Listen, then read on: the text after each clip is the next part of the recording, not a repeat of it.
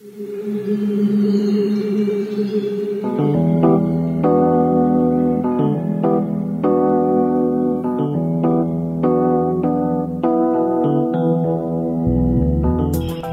is the Mizzou Sports Podcast, presented by the Columbia Daily Tribune.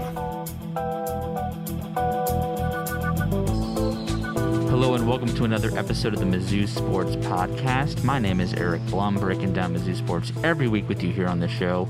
Joining me, as always, is the Tribune's Langston Newsome. How you doing, Langston? Absolutely fantastic. How was your holiday? It was good. It was good. Uh, no turkey, no pie, but uh, had some chicken, had a cake, had sweet potatoes, green bean casserole, stuffing. It was good. How was yours? It was great. Uh, mac and cheese was on point, and Mm. that's one of the most important uh, parts of a Thanksgiving meal. But no, it was great, and uh, nice to be uh, around some loved ones. For, for sure, for sure. This is the episode Langston has waited for. Um, he was shadowboxing around the room just before we started. Uh, he, you know, is just really has been chomping at the bit to talk about his favorite person, Barry Odom, uh, as Missouri is actually going to be playing Arkansas this week, pending one more COVID test. But it sounds like everything is good to go with both programs. Missouri does play Arkansas after shutting out Vanderbilt 41 to nothing this past weekend. Uh, let's just open the floor here. It is the Barry Odom Bowl, Langston. Give us, spill the tea. Give us what you want to say. You know, it's interesting. I, I want to start with the Vandy game. Um, it was great to be in the press box and be a part of history and watching Sarah Fuller become the first one, woman to um, compete in a Power Five football game. I think that kind of got lost a little bit uh, last Saturday because Mizzou played so well in that blowout win, and you know it was one of the few times in my career, or really the first time in my career, that where I could, say I was like actively rooting for a team to score or to get into field goal position. I really wanted to see Fuller have an opportunity to kick a field goal or extra point in that game. But going on to next week, or excuse me, this week against Arkansas, you know, uh, Coach Drinkwitz made a, a joke earlier this week about the J sum things and you know it being that you know not having that rivalry and adding a kind of a new twist to this Arkansas rivalry, but. I'd be remiss to say like it has to be on everyone's mind. Barry Odom is coming back, an Arkansas team that is much better than I think you and I thought they would be coming into this year, and it should be a game. You know, you throw out the entire tape against Vanderbilt, they're just undermanned. They don't have the talent, so I'm really interested to see what this Missouri team can do against a Barry led, Barry Odom led uh, defense from Arkansas. Yeah, and it absolutely is going to be an interesting game. I think it's a tricky matchup on both sides. You see from Arkansas, Missouri just plowed through a Vanderbilt team they should have plowed through. You can say, well, Vanderbilt's unmanned and Vanderbilt's that, but Missouri absolutely took it to them and did what you're supposed to do against a team that stinks, which they didn't do last year against Arkansas when a fourth of their roster was out with the mumps and, you know, they were already terrible. But you know, you look into the Arkansas side of things, and I think Missouri can't underestimate what this team has done. Jalen Catalon is having a great year. Bumper Pool's having a great game or a great year. Grant Morgan's doing well, and then the offense. Yes, Rakeem Boyd opted out, but they still have, you know, Trelon Smith, and they have Feleipe Franks on that side of the ball. Feleipe Franks, excuse me. So this is an Arkansas team with coaches that know how to coach them, and that has a little bit of momentum. You can make an argument easily. This team should be, I think, they're three and five right now. You can make an argument pretty easily that they could be five and three right now because you flipped the LSU game and you flipped the Auburn game, and there you go.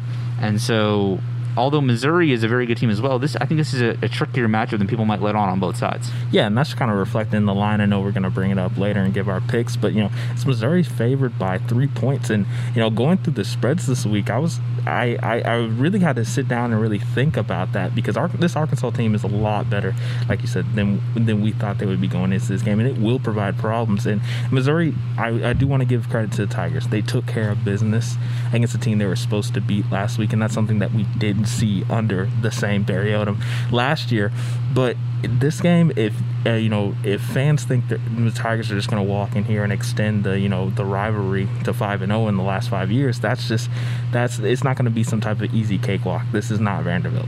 I, I agree with you there, and obviously coming off of Vanderbilt, well, I think anything would be a raisin a raisin competition. I just think that maybe it's what Missouri needed going into a game where maybe they would overlook things. You get your confidence up and you get your, you know, your just just you see all how the offense and defense should work with all your ducks in a row before a game where really you need to show all those things.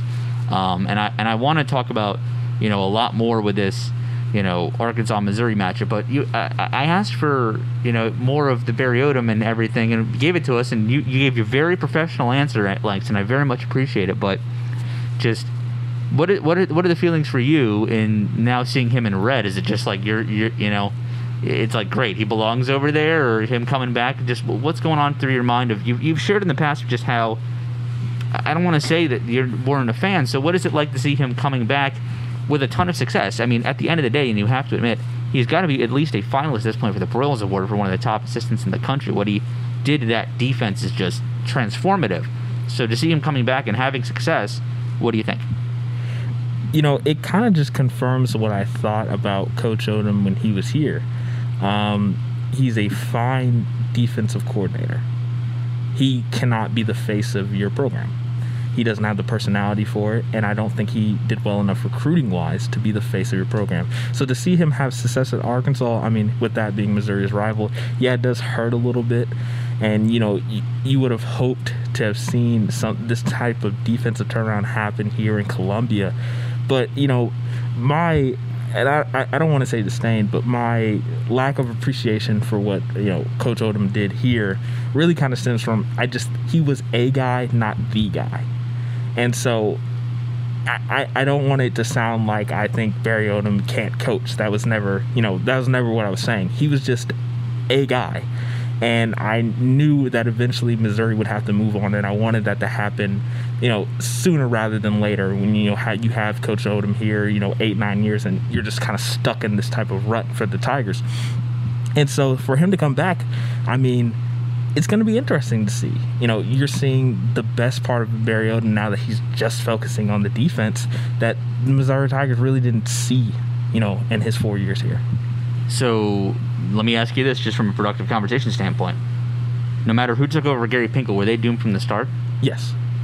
And so, what was the problem then with Odom compared to it would have been somebody else? It was always going to be a guy after Gary Pinkel.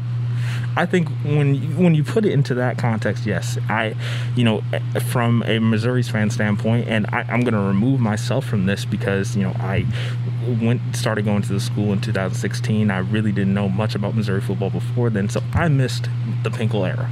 And I, most of what I know about that is learning from it, you know, as I go to college there and as I learn and dive in more into this program. But what I will say when you're replacing a legendary coach and Gary Pinkel is a legendary coach here in Columbia, you know, you have to, you're dealing with one having to try to re- uh, to replicate that success. Barry wasn't able to do that. He was a quote unquote true son because he played here at Mizzou, and that did kind of give him some favor, I think, with fans and with players and kind of building culture, which is great. But it all falls back to the personality. He just, there was nothing about Barry Odom that kind of sucked you in as a fan. And when you're not getting those results and he's not really expressive, he doesn't have much of a personality, it's easy to kind of just kind of disassociate him from the program or disassociate yourself from the program because there's just nothing to really like, you know, over my four years as a student of Missouri I had Drew Lock. That was the person that I gravitated to, and obviously you want your quarterback to, you know, be a person that you like and you you want to see and you want to hear from. But when the head coach isn't that, and when the head coach is, you know, for lack of a better words, just boring, he stops calling plays for Ryan Walters, and Ryan Walters seems to be a great defensive coordinator. So that's maybe not necessarily a bad thing that happened, but Odom just it, it really just comes down to he's just a guy. And that's kind of the topic of my Saturday story for Tiger Extra is just diving into how is Coach Odom remembered here. And you have to keep in mind also that he was on staff from 20, 2003 until 2000 and I guess 11 uh, in different roles under Coach Pinkel before coming back in 15 as the D coordinator and then taking over in 16 through 19 as the head coach. And you know, I, I, I'm kind of remiss because I'm writing that story to give my actual opinion. So I'll say it like this: the best, the most positive situation that I can think about is out of this is that right now, Coach Odom looks as happy as I've ever seen him coaching at Arkansas. Like he just, I don't want to say he wasn't happy here or he didn't enjoy what he was doing here.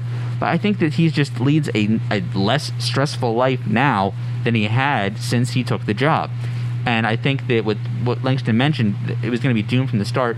The AD that hired him, Mack Rhoades, went to Baylor less than 18 months after he hired Barry Odom and brought in Jim Sterk. And, you know, I, I'm not sure Barry Odom was ever a Jim Sterk guy. He just, they got along and they were acquaintances. I think Sterk, very much a la Cuonzo Martin, wanted his own guy. And so the trigger finger was very, I think it was a lot quicker than it would have been a, under Mack Rhoades. And I think that when you look at some of who the other, other candidates were, for the job in 2016. I think the biggest one that always comes up is Matt Rhule, who was the head coach at Temple at the time, and then Mack Rhoades did convince to come to Baylor, but not to Missouri, and now he's the head coach of the Carolina Panthers. And so you just see what other guys were out there, and there were a couple other prodigies at the time who have panned out in different ways who were kind of there, but Barry Odom was the good faith hire because of all Gary Pinkel did at the time. And so I, I, did build a good professional relationship with Coach Odom, and they didn't make him available this week, which is at Arkansas, which is per their policy, but is still kind of upsetting. Um, and just to see what his thoughts were, uh, and just see how he remembers his time at Missouri, because I, I know deep down this has got to be a little hard for him this week. And you've got to keep in mind the human element of all of this. It's tough, and I understand, and we can go more in depth about what Barry Odom did at Missouri, and I got a front row seat to the most divisive year of probably his professional life, if not his entire life, just in everything that went on in 2019. So it's hard for me to say that one way or another. I'm not indifferent, but it's it's just a, a, a tough pill to swallow either way of saying, you know, was Barry Odom treated fairly versus what he wasn't. And I think that we'll leave it right there for right now. Langston and I will come back and talk more about this after the break. We did talk to Tera Talmadge. You've probably seen her actually on SEC Network or maybe even ESPN on us as a sideline reporter. In, in the meantime, though, she was a is a sports reporter for Pig Trail Nation in Fayetteville, covers all things Arkansas for them, and she was uh, happy enough to join us for this week's episode as our special guest. So here's my interview uh, with Tera Talmadge. Joining the Mizzou Sports Podcast this time is a sports reporter for Pig Trail Nation, Tera Talmadge. How you doing, Tera? I'm doing good. Thanks for having me. No problem. Kind of break down just what your job is. I know you've done some stuff for SEC Network, but mm-hmm. how how how your you know what your job is covering the Hogs. Well, so I'm a reporter and sports anchor for a local news station in Fayetteville, Arkansas, and we cover nothing but the Razorbacks. It's it's always fun, actually, you know, getting to build some relationships with the coaches and the athletes and stuff like that. But I also freelance a little bit for SEC Network and ESPN. So I've worked sideline for a couple of games over the past three years, I guess. So that's that's really fun as well. When did you start in Fayetteville? I know we worked in Odessa, Texas, everybody, for the same yes. time. I was at the paper. She was at, I think, the ABC and Fox affiliates out there. Yeah, it's eh, eh. crazy. It was so long ago. Yeah. yeah, it, it, was. It was a while ago. Um, but yeah. I think you left the year before I did. I started in Columbia in 18. I think you might have left the year before me, or mm. right, something like that. Whatever. Yeah. But, but just no.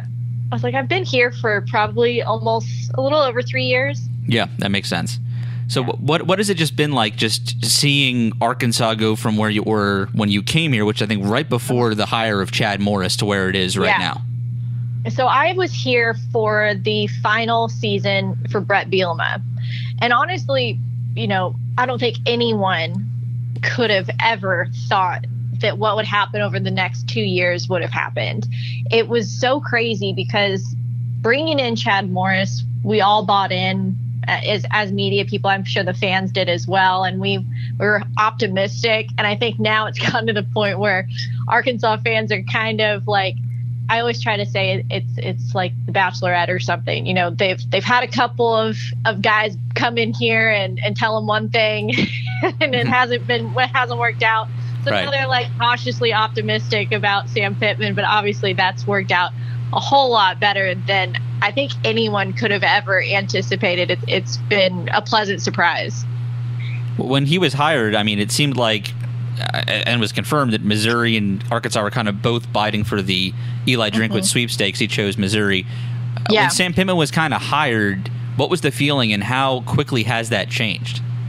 It seemed very out of the blue when Sam Pittman was hired a lot of the talk going around was about Drinkwitz and also Lane Kiffin, and then Kiffin, of course, chose Ole Miss. So when Sam Pittman took the job, it all happened very fast. And there was nothing against Sam Pittman in terms of, you know, I think a lot of fans and media people really like Sam Pittman. There were never any issues with him. It was just a matter of, well, we just got this guy who was had never really been like a big time SEC Division 1 head coach and that one didn't work out, but now we're going to hire a guy who's literally never been a head coach. How is this going to work out? that has obviously changed since then. I mean, Sam Pittman has won over the entire state of Arkansas, in my opinion. Very true. And I think that one thing that I don't know how Arkansas fans reacted to it, but up here it was like, okay, take Barry Odom. Fine. We don't want him. Take him. Yeah. uh, but how have you seen him come into Fayetteville, either add his own spin or just work with what they have? And I mean, you've heard his name thrown off the Broyles Award for the best assistant in the country. So, how have Yeah. you heard it go from, I guess, Missouri's ex coach to one of the prized people on the Razorback staff? I think one of the best things that Sam Pittman did as a head coach was hire Barry Odom for a number of different reasons. But obviously, you can see it on the field this season. Arkansas didn't add a lot of new pieces in terms of their roster, and Barry Odom has completely changed that defense. Um, it's it's what's won them most of their games and kept them in a lot of the other ones. And I'm not sure if I would say he he spun it around or anything like that or, or did his own thing. I think he just he had learned what he had to work with and knows how to put those guys into positions where they can make plays happen. Because the guys are talented last year and the year before. Um, I mean, you got you got some some of those guys from last year that are playing in the NFL now. It's just a matter of of knowing how to use their skills, and I think Barry Odom has embraced that. Some of the specific things that Odom has done would be what exactly? It, it seems like, at least to me, like Jalen Catalon is one of the people that Odom didn't, uh, or Arkansas defense didn't have last year. But does, is it more so just Odom knows how to tweak things, and he's just experienced that way, and Arkansas didn't know what to do with its pieces last year, or something else you would attribute it to? I think that's a, a big part of it is is using your guys the right way because Jalen Catalon was obviously on the team last year. He redshirted, and really anytime he did get in the game was basically on kickoff situations and special teams. It was just not they weren't using him in the right way, and so finally getting him out there and giving him a chance is a big deal. But also you've got guys like Bumper Pool and Grant Morgan, the two linebackers that have really made an impact for Arkansas this year. And they were just as good last year. But you talk to them and they mentioned that Barry Odom has basically told them this is what's going to happen, this is what you're going to do. And they say that sometimes in games, they can pretty much figure out where a quarterback is going to throw it, whether he's going to hand it off, whether he's like they know what's going to happen before it happens just because Barry Odom has coached them up so well. I got you. What's the temperature in kind of in Fayetteville for how much people are kind of looking at it as this is Barry Odom's former team compared to we're facing someone who grew up 45 miles from Fayetteville and Eli Drinkwitz in Alma, Arkansas. What is kind of the temperature for how these teams are connected from the opposing mm. side? You know, I think that obviously it's a storyline. I know Drinkwitz talked about it as well. It's hard to not think about that when you go into this game. I'm sure that, you know, there's probably some guys out there that want to make sure that they win this game for Barry Odom, especially because not just that, but this is one of those games that Arkansas hasn't won it in like four years Correct. and people are calling it a rivalry, but I mean, not to be rude, but for it to be a rivalry, you've got to be really competitive in those games sometimes. And Missouri has pretty much dominated the past several years. So not only does Arkansas want to win it for Barry Odom and bring a trophy back, but they also just want to get some some respect as well. We've talked a lot about the defensive side of the ball. Kind of give us a preview of the offensive side of the ball. I think a lot of re- attention in other SEC markets went to Rakeem Boyd uh, opting out just because he was on Last Chance U, and that's how a lot of us were introduced to him. And he started last year as one of the few bright spots on that team, but he wasn't starting this year, I, I believe, at, at running back. And obviously, you have the Florida transfer and Feleipe Franks. Just what is this team like offensively? Well, so we'll start with Rakeem Boyd. Obviously, he opted out of the season just the other day. So that's a huge deal for Arkansas. And I know when I say it's a huge deal, some fans are like, oh, well, he hasn't done that much this year. But Rakeem Boyd is a huge piece to that Arkansas offense, whether he's starting or not. Trelon Smith is is now going to be the featured running back for Arkansas, but he and Rakeem were completely different styles of, of running backs. Um, Trelon Smith is definitely a smaller, faster, he'll juke you out type of guy, whereas Rakeem Boyd was right up the middle, ground and pound type of, of running back. So it'll be interesting to see if they have another running back with that style to kind of balance out with Trelon Smith. Trelon Smith has done a great job so far this season. Um, Feleipe Franks has actually given Arkansas some stability because over the past two years, it's been just kind of a mess at quarterback for Arkansas. So having these guys work with him day in, day out, knowing that he's your starter, has got to be so comforting and a nice change of pace for a lot of those guys.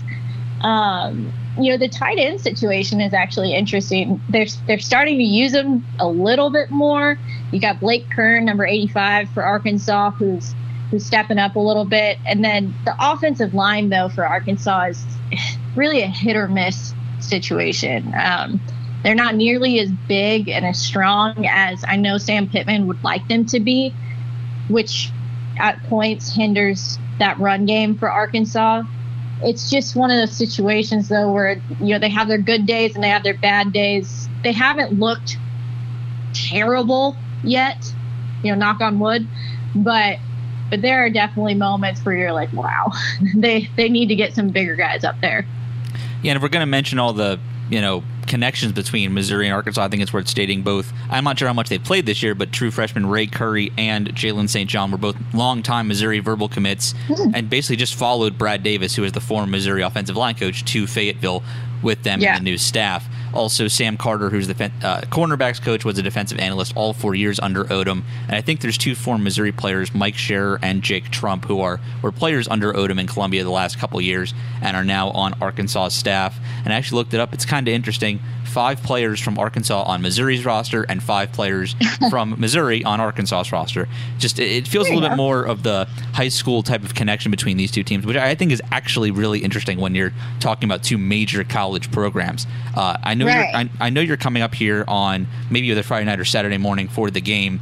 Uh, mm-hmm. How do you kind of yep. see it playing out? I mean, I, I think Missouri's favored by a field goal on BetMGM, but how do you kind of see everything playing out between these two teams?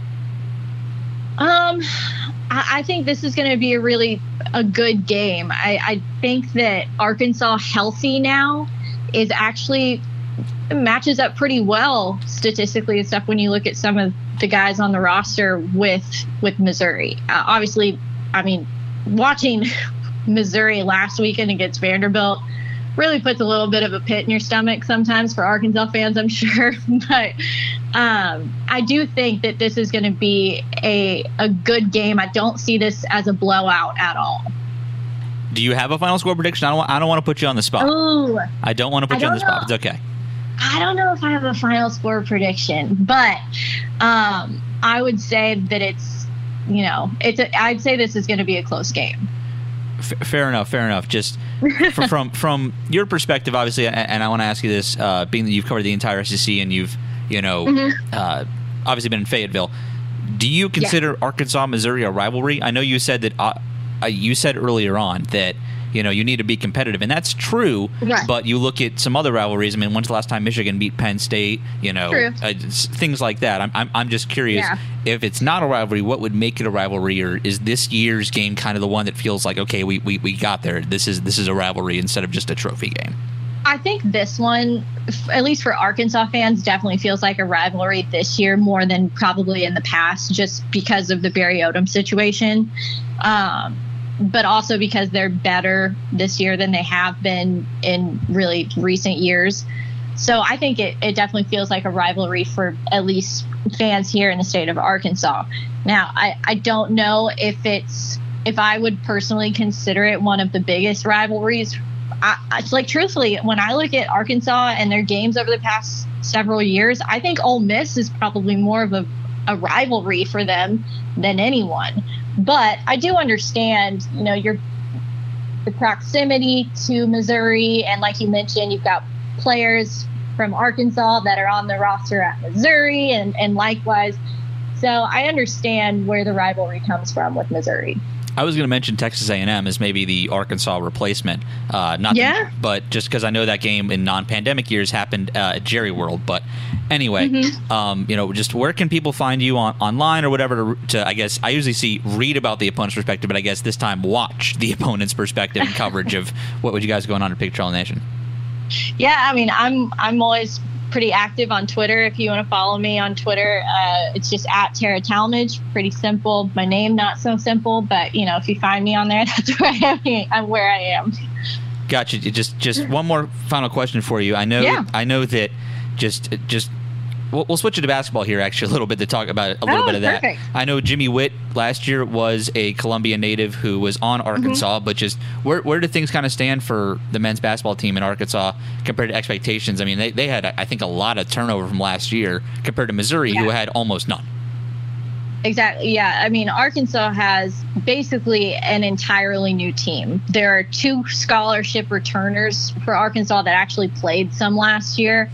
And there's almost it's it's the opposite issue that that Arkansas had last year. They didn't have enough depth at all, really, and they were playing the same like eight guys all the time. Whereas now there's so many guys and so many talented guys that it's going to be interesting to see who actually gets game time. Um, I do think that Arkansas has the talent and the skill to to be really really good this year but it's just always so hard to tell i mean they've only played two games so far um, i don't want to jump the gun on it but they are they are looking very good right now all right, that was Tera Talmadge, reporter for Pig Trail Nation. Uh, you can follow follow her on Twitter. I'll just give the plug because I know how to spell your name. It is T E R A, last name T A L M A D G E. Did I get that right? You did. Thank you. Perfect. Uh, so th- thank you, Tera, for joining us this week, and, and I guess I will see you on Saturday. Sounds good. Thanks so much. Yep. We would like to thank our sponsors for the Mizzou Sports Podcast University of Missouri Healthcare. University of Missouri Healthcare is proud to be the official sponsor of MU Athletics. Blue Events. Let Blue create your perfect event. Their passion for food, service, and presentation ensures that you will have a seamless and memorable event, no matter the size. They will work with you to bring your vision to life. Phyllis Nichols, State Farm Insurance. There when things go wrong, here to help life go right. And now back to our podcast.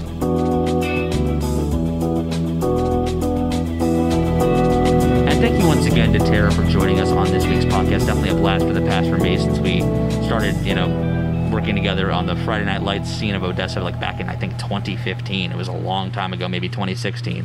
But back to this week's podcast. Follow Mizzou Football with Tribune's Tiger Extra newsletter. Sign up at columbiatribune.com slash Tiger Extra for stories, galleries, and podcasts in your inbox every Wednesday, Saturday, and Sunday.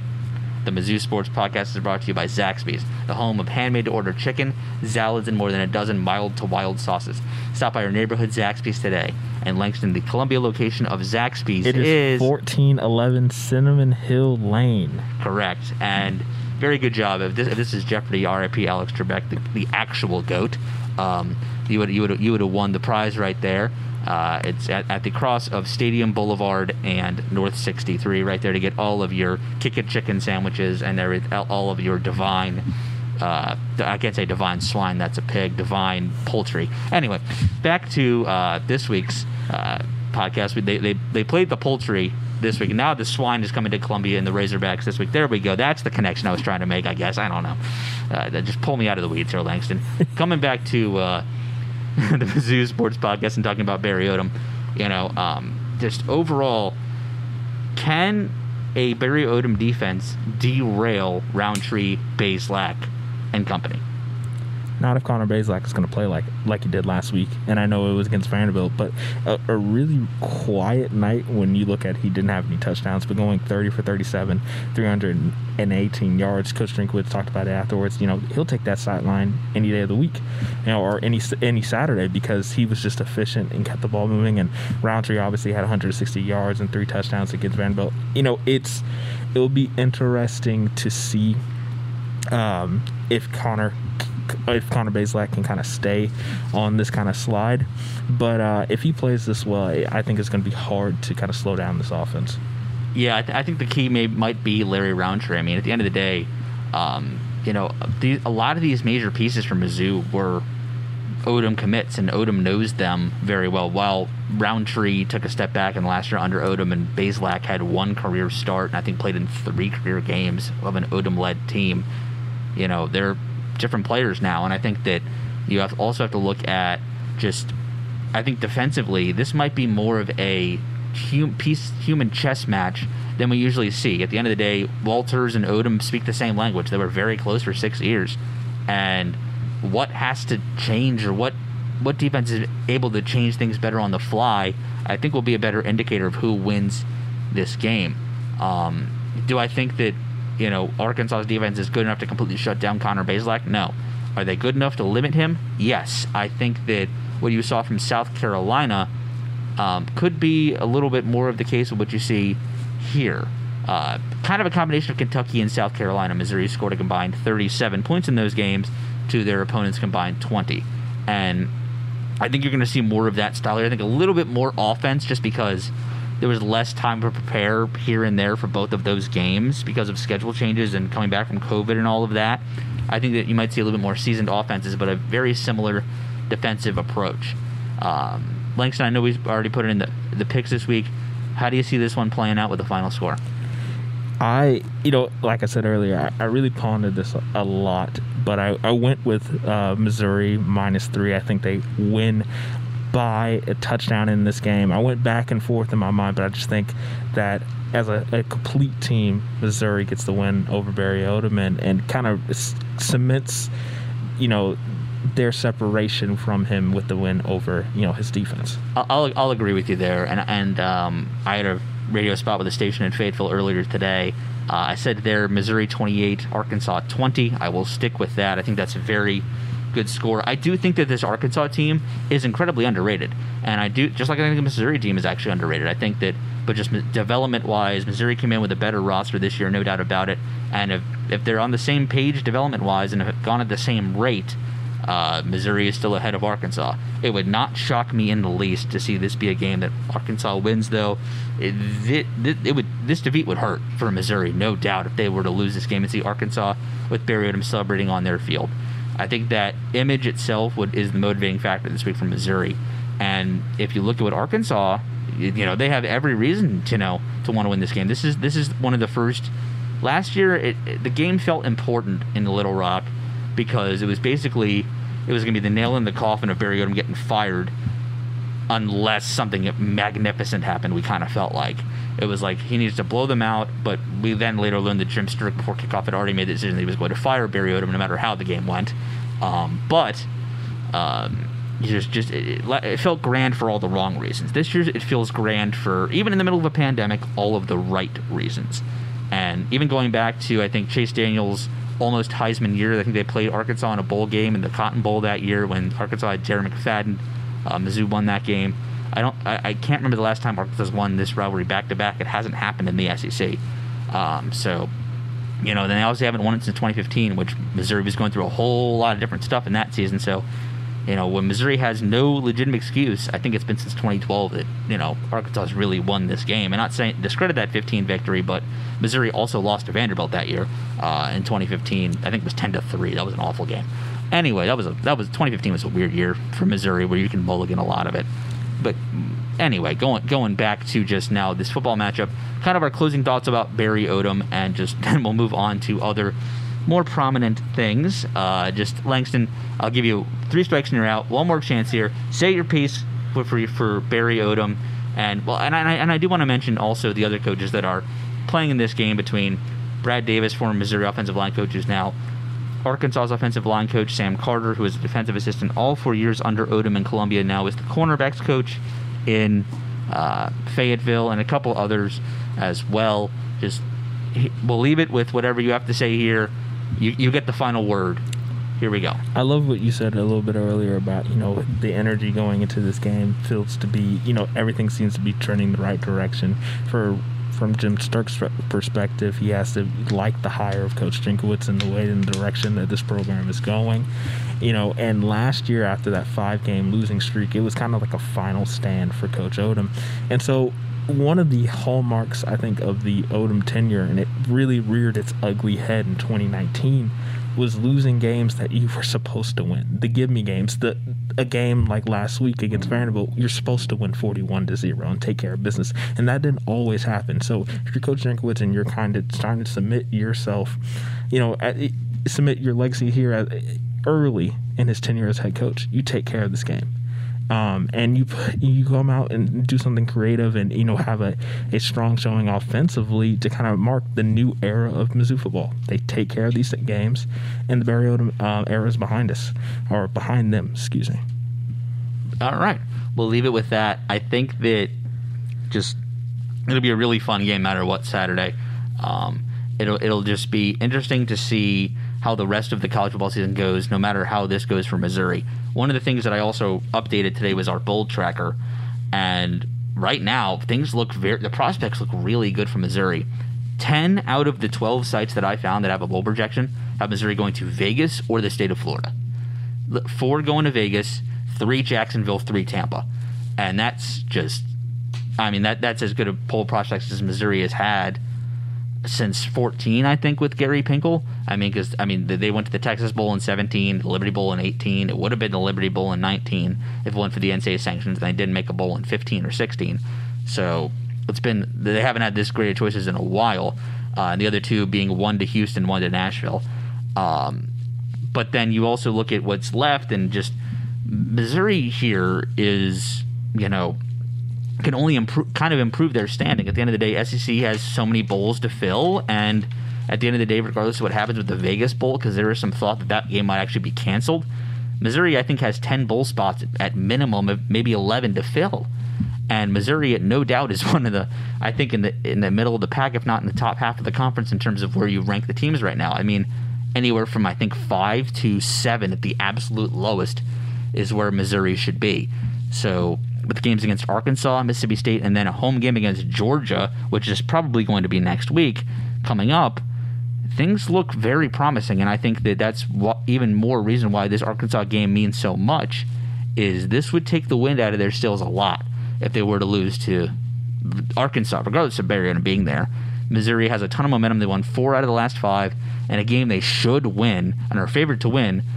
Especially, I think some Missouri fans think the spread is probably too little too low, and I can see a legitimate reason for that based on how they played last week. But the, I think they're just taking the wind out of Missouri's sails here. This this game has a lot of substance to it, and I think it'll be uh, it'll be a lot of fun. Um, anything else to add in, in that vein, Langston? Yeah, I mean, j- just kind of piggybacking off what you said. I mean, you, Missouri's looking at a three-game winning streak. You know, this time last year or a few weeks uh, ago in 2019, they were in the midst of a you know five game losing streak and looking just to salvage the season with a game a win over Arkansas.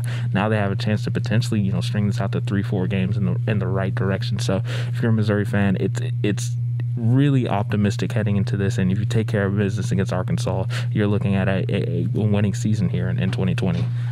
Yeah, guaranteed. And and I think that when you and I've said this in a couple. I think I might have even said this last week, but I've said this in a couple radio spots. Is that I look at Missouri's best case scenario, what I wrote at the beginning of the year, and I put it at six and four, with losses then to four top eight teams ranked in the country in LSU, Florida, Georgia, and Alabama. Six and four not only now is realistic, I think it's the expectation when you have Mississippi State and Arkansas still on the schedule. Six and four is very much in play here for them six and four in an all SEC year with a first year head coach in the middle of a pandemic, I'd be thrilled as a Tiger fan. Absolutely thrilled. We'll leave football with that. We can talk some basketball now. Uh, it's been an interesting uh, couple weeks of basketball. Uh, Missouri and Missouri men and women both won their season openers quite handily over Oral Roberts in North Alabama. Uh, but since then, the Mizzou women have had a positive test within the program and are canceled their game last Sunday against SLU and have and are not going to return until at least December 13th. They canceled games against TCU, Texas Tech, and one more that Morehead State, and so they're not going to be able to play again until at least December 13th when they would host Missouri State. As of then, the men uh, did not end up going to the Mohegan Sun tournament where they were going to play Boston College in Oregon. Instead, they're now currently in Omaha as of today. We're recording this on December 2nd, Wednesday. Tonight, they're playing on FS1 uh, at 9 p.m. Eastern, 8 p.m. Central uh, against those same Oregon Ducks who are nationally ranked and have not won this season yet. Um, and then coming up, you still have Wichita State if that game happens on Saturday. Um, sorry, Sunday. Next week is Liberty, and then Bragging Rights the following weekend on December 12th. The interesting thing about this matchup with Oregon, in my opinion, is that Oregon's ranked fifth in the Associated Press. Oregon, sorry, Illinois is ranked fifth in the Associated Press. Oregon is ranked 21st, but on KenPom, which is seen as more realistic for the scope of college basketball, Oregon is 20th and Illinois is 22nd. That's a huge drop off. So, what do you what, do you, do you think that matters at all for the Tigers? Where do you see that huge drop off with Illinois? These are games that are both in play for them, or Oregon's better than 21st? I think Oregon's better than 21st when it comes to the AP poll, but also this is a huge opportunity for Coach Martin. And it, early in the season, before that bragging rights game, to kind of build a little bit of momentum, I think it's big that Oregon had to cancel, or excuse me, postpone its season opener last week. And if you've watched any of the championship Champions Classic last night, you know, Oregon not having a game before this is going to play a big role. Duke and Michigan State looked incredibly sloppy last night. Same thing with Kentucky and Kansas. So I think in the midst of the pandemic and irregular practice schedule, it's going to take these teams a few games to really kind of work out the kinks and, and, you know, and get to where they normally would be at this time in a, a normal year. So this is a big opportunity for Missouri to kind of jump on an Oregon team that hasn't had that, that game experience this year. Yeah, and it's it's it's kind of unfortunate how things kind of wrapped up for them because, you know, Missouri has been in contact with a couple teams. You know, they mentioned Texas Tech yesterday. They mentioned, you know, other high programs being in contact. And there's a lot of thought from the SLU fan base that Missouri doesn't want to play SLU, but that we can get into a whole different podcast about why that argument's a little bit convoluted. But and I, and I'm all for Missouri playing SLU, but uh, it isn't exactly a fair trade one for one if they were to do that. Um, but you look at just what the opportunity is at stake here for Missouri. This is this is a game where they can kind of put their foot in the ground. Uh, last year they let those opportunities uh, go against a uh, Xavier, um, against an Oklahoma, against who did they play the day the NCAA sanctions came out? Uh, but they played Oklahoma that day. They played Butler the night before. They let all those games kind of go. Yes, they won on the road at Temple, but that kind of only negated a loss at home to Charleston Southern. So this is a game that basically makes them their resume look better. We have no idea what the NCAA tournament's kind of going to look like this year. But the more of these wins Missouri gets at this point in the year, should they beat both Oregon and Illinois, you can kind of see a route here, even if they go even, maybe even go 8 and 10 in conference play, that this is a tournament team who, you know, is undeniable. And I think that that's what one of the strengths of that uh, Kansas first year here is 2017-18. Even though they lost bragging rights, they had an impressive non-con to the point when they started racking up – wins in the SEC, and they, I think they were ended up I think only uh, ten and eight. But once they got to seven, eight wins, you're like, this is a team who's gonna be there. This is a team who is going to make the NCAA tournament. I think that script for this team is exactly what they need to follow. Exactly. And, you know, when you have an opportunity like this against a ranked opponent, you can't really let those opportunities go to waste, especially in this year. You don't know how many SEC games will end up being postponed or potentially canceled and things like that when it comes to conference play. So to have Oregon, neutral site, number 21 te- ranked team in the nation, just go there, take care of business. Because, I mean, we're, we're looking forward to the bragging rights game, but a, a win in a win over Oregon and potentially Illinois, like you just said, to say Illinois, Illinois. I don't care. Um, it puts them in position right off the bat to be a potential tournament team. And, and we've talked about this in previous pods about how this team was, I believe, picked to uh, finish 10th in the SEC. Correct. And that just that didn't make sense to either of us. And this right. could be an early season statement to say no, those were completely incorrect. And I think that just based on some early season results, the SEC as a whole has not had a good non-con. Kentucky's lost two straight. They not only did lose to Kansas, which is two blue bloods going against each other, they lost at home to Richmond, which is a good A10 team, but you should not lose at home to Richmond. I mean, Mississippi State has only beaten Texas State. They lost to Liberty. The Liberty team is going to be here. Also beat South Carolina. So the SEC just has come to an absolute stumble to start this year, and I've probably missed a couple, but this is a good way, conference-wise, to get back on track with a very good Oregon team do you have a prediction for tonight? uh, this might be old takes exposed because most people might listen to this on Thursday, but uh, or do you, or do you want to hold your tongue here, Langston? You know what? I'm gonna say Oregon by. Let's go. 11 points tonight. Ooh, okay, I'll go Missouri just to have a different opinion. No matter what, we cover everything. I'll go Missouri. I think that this game feels a lot like that Xavier game last year. I'll go Missouri by four with a win. Big game from Mark Smith tonight. That's my prediction. Um, I could be completely wrong and Mark Smith doesn't score because I also predicted a big Mark Smith game for bragging rights last year and he did not score from the field. Anyway, Missouri didn't end up winning that game. But anyway, anything else you want to talk about, Langston, before we head out of here? Continue wearing masks, socially distance, and you know if you traveled over the Thanksgiving holiday, I hope that this week you've done your best to either one, go get a COVID nineteen test, or two, to quarantine as much as you possibly can um, as the incubation period happens, and to see if you develop any symptoms after traveling over the Thanksgiving holiday. Yep, for Langston Newsome and Barry Odom, I am Eric Blum. Thanks for listening to this week's Mizzou Sports Podcast. We'll see you next time. Thank you so much.